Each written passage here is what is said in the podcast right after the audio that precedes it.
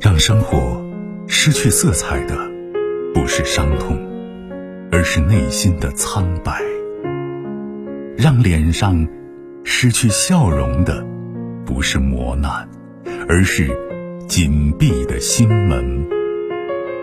没有谁的心灵永远一尘不染，没有谁的人生永远一帆风顺。沟通，消除隔膜；交流，敞开心扉；真诚，融化壁垒。金融之声，和您一起寻找幸福的方向。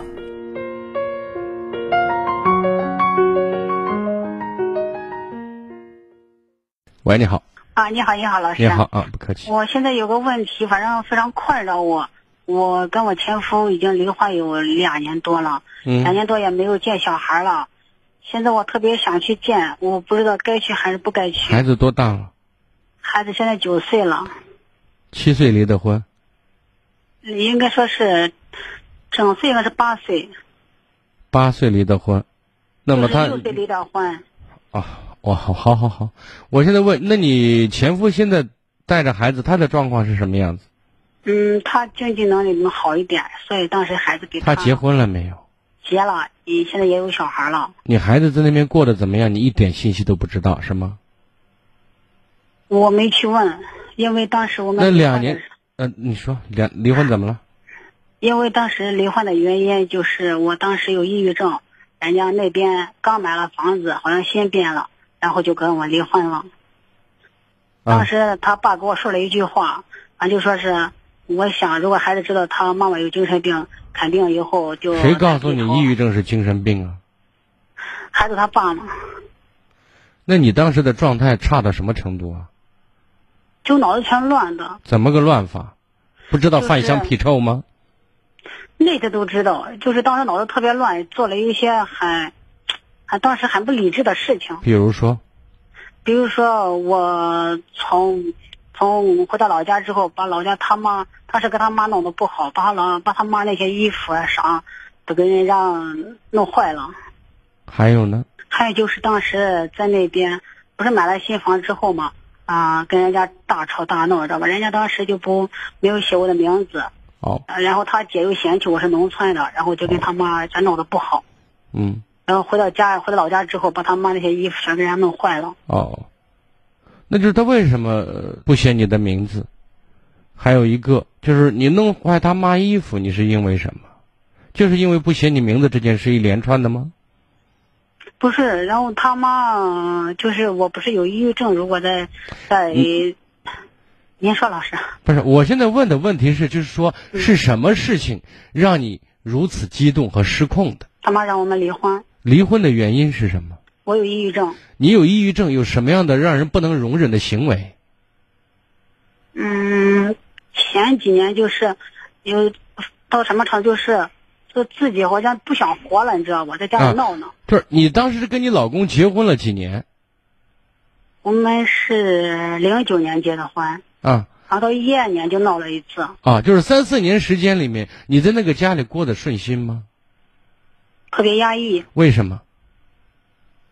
然后他什么都听他妈的，听他姐的，哦，他不爱你，就这意思。也不是说不爱，也也喜欢，但是什么事都听他妈的，就是那种。那他喜欢你从哪儿表现呢？就是我喜欢什么，他就会给我买。就是会会随着你是吗？对，那光是喜欢什么东西买什么东西，还有什么地方他随着你表现他对你的喜欢呢？然后他一直不在工地上班，反正没事就给我打电话、发视频啊这些的。哦，就看起来很在乎你，很重视你是啊吗？啊，对对，嗯，那他听了他妈听了他姐什么了，让你受不了啊？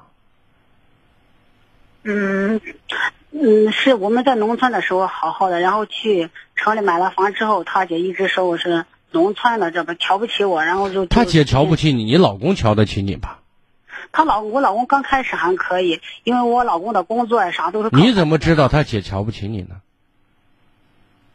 然后我是在在那边去了之后，反正在农村的时候好好去了，之后反正我婆婆就就就跟我找事儿，你知道不？进了城就是你跟婆婆在一起生活，我跟婆婆跟我大姑子在一块儿呢，哦我们是对对门儿。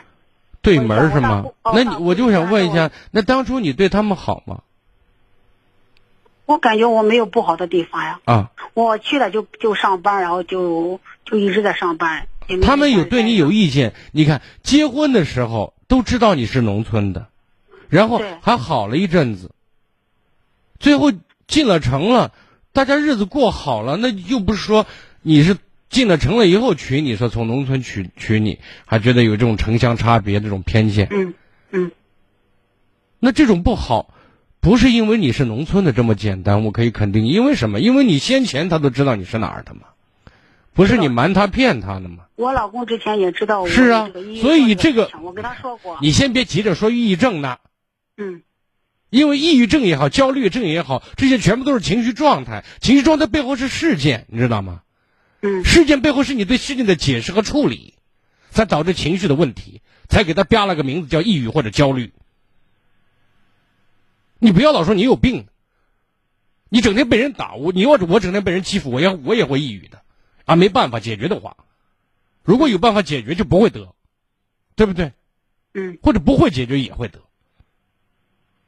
所以你不要老提这个病的问题，你首先要知道，你出现这样的情绪消极情绪状态，很低落的状态，是因为多少事件引发的。你对这些事件的处理是出了问题的，这是你的性格、习惯、对自我的评价，以及你的适应环境能力，这些综合决定的，知道吗？嗯我为什么问你这么多？从你说我要看孩子两年没见了，我引这么多，我想知道的是你自己到底的状态是什么样子的，你适合不适合再去跟孩子更多的接触，还有你孩子在那里生活的怎么样？其实两年多时间，你对孩子的状况没有任何信息，我觉得事实上你很差劲的。因为当时他爸说的一句话，我害怕我过去到时候再影响我的小孩儿。你不你想即便不不直接去看孩子，孩子在哪里上学，你想通过谁打听打听孩子的情况，这和你要不要直接看孩子没有冲突。因为我现在也再婚了，他也你是在婚乎，了那你就别告诉我你想他。如果刚才的陈述是这样的话，你的回答也是这样的话，我的意见你不要看孩子了。你看孩子对孩子没好处，你只是稍微的满足了一下一些好奇心。呃我生的孩子两年多没见，看他长高了、长帅了、长胖了、长瘦了，仅此而已，满足了你，对孩子没有一点好处，因为你不是一个好妈妈。所以别看了。如果你真的在乎他的话，因为我现在不知道他过得好还是不好。那你没事可以偷偷的看一看，因为最离开你两年的时候，应该说是最痛苦的时候。按理说是最值得让你思念的时候，孩子也是最需要你的时候。哇，你像人间蒸发一样不见了，然后理由说我怕影响孩子，这是荒谬的理由。我你现在如果真的想看的话，老远买个望远镜，没事儿盯一会儿去，看在哪儿呢，在哪儿上学呢，几点放学呢，打听一下，找个隐蔽的地方看一看，满足一下你的好奇心。结束了，你不要看了。那您的意思是不要跟孩子再再有接触？是的，是的，因为你当不好母亲，嗯，那如果他过得不好呢？过得不好的话，你觉得你有能力管他吗？有能力吗？以现在的情况，应该还是跟着他爸会比我好。那我们不是在这在这说废话吗？我的意见是，如果你想念，就去远远的看一看，不要走近，好吗？跟孩子也不要接触啊。是的，哦，行，老师，我再问您一个事儿啊，我现在就是想报考个专业，想自我提升一下。然后人家建议的是一个会计，然后再是一个学前教育，然后再是个汉语言文学。现在这三个我不知道哪个能好一点，学学学前教育吧，可能更实际一点，好吗？更实际一点啊。啊，啊，好好再的见好的啊，谢谢您嗯啊，不客气好，再见。嗯。更多精彩内容，请继续关注微信公众号“金融之声”。